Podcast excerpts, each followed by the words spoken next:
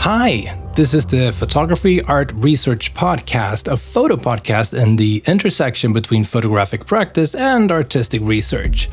This episode is a transcription of the presentation I made at the end of my year at photo school, a description of a photo project where I used my own naked body to explore space and structures. There is an accompanying blog post featuring all the photos presented linked in the show notes. My name is Carl Mikael Björk please step into my cabinet of curiosities. The photo of the loading dock, the first one in the slideshow accompanying this podcast, the one that became my very last image in the photo project concluding my year at photo school. When I got up the night between Saturday and Sunday, the 2nd of August 2020, I felt a physical resistance in my whole body. I had packed the camera bag with a video and still camera. I had packed dual tripods in the trunk of the car the night before. I had loaded my blue IKEA bag with a blanket, sound recorder, and a very nice bathrobe in grey fleece. Earlier that week, I had scouted the location, some kind of logistics complex in the outskirts of Malmö, not far from my home. I was unsure of how much traffic there would be, but hoped for slim chances of people passing in the middle of the night. I was pretty much all by myself that warm summer's night. The silence was broken by a single cab that transported people from the city and out to the suburbs. In the distance, the noise of a scooter engines and teenagers on summer vacation was heard. So far, I was just an ordinary, happy photo guy photographing loading docks in the fluorescent lights. But with composition and focus completed, I did reach the point of no return. Time to get changed. I found my way into the shadows with my IKEA bag, tossed off my clothes, and covered myself with the bathroom as I rushed towards the cameras to press the shutter release. Beep, beep, beep, click. The self timer started. The video recording rolled. I dumped the bathrobe and rushed barefoot across the asphalt, jumped up on the narrow ledge on the cargo port, beep, beep, beep, click, balanced my body, tried to control my breath, wondering if the pose worked, slowly counting to 60.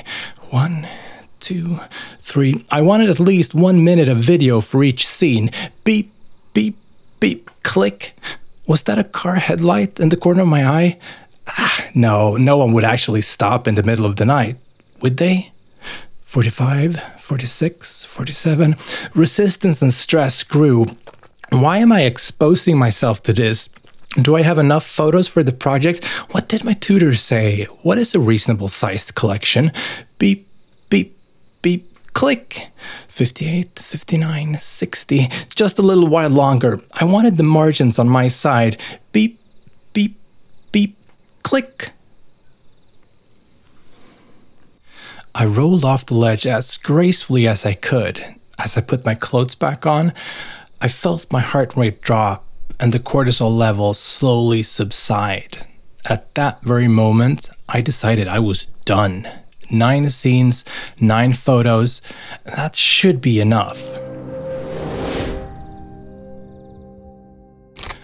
The project may have been self initiated, the idea is my own, nobody is forcing me to do anything. But I still feel quite exposed on every photo shoot. It's not primarily about the nudity itself, but rather the feeling of having to talk to someone about the what the hell I'm doing. Yeah, hi, hi. Yeah, no, it's uh, it's just a photo project. Yeah, well, I use my own body to explore shapes and geometry, like an aesthetic, kinesthetic exploration of space and environment. Mm, an iterative process hoping for a photo exhibition in December. But if I'm an artist, no, no, I, I'm I'm just an enthusiast. In my first project draft, I had stated something about the fact that I wanted to try an artistic research approach and that I have questions rather than a given story.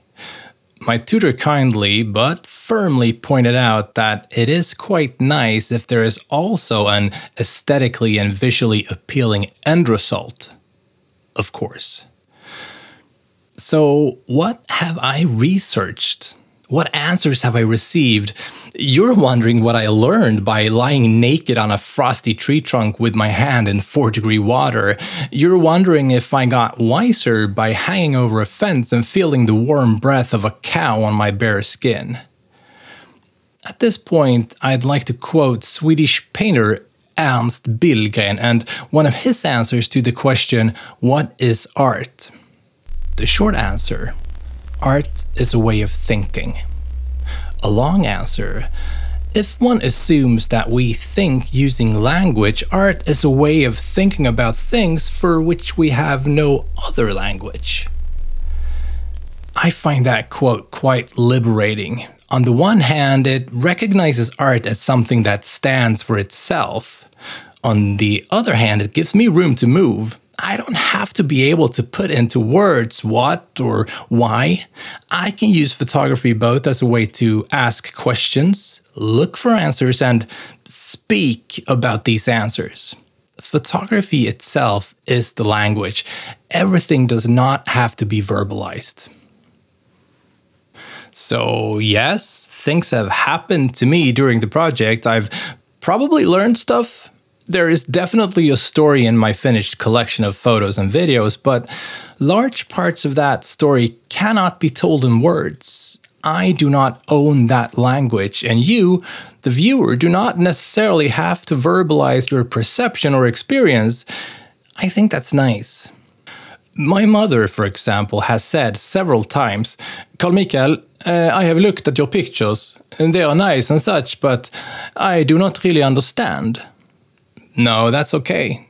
You do not need to be able to intellectualize your experience, it's enough for you to feel. But on a meta level or a more photo technical level, there are, of course, lessons I take with me from working long term and continuously. I'm really fond of how the conceptualized idea continues to breed new ideas and help me find images continuously, continuously, continuously. I'm almost taken aback by the collection's strength that the sum is really greater than the individual parts. For example, I had sorted out the image of the birch trees initially, but when I saw it together with the other scenes, it suddenly found its place. Something grows and takes form in the space between the photos. I was not prepared for that.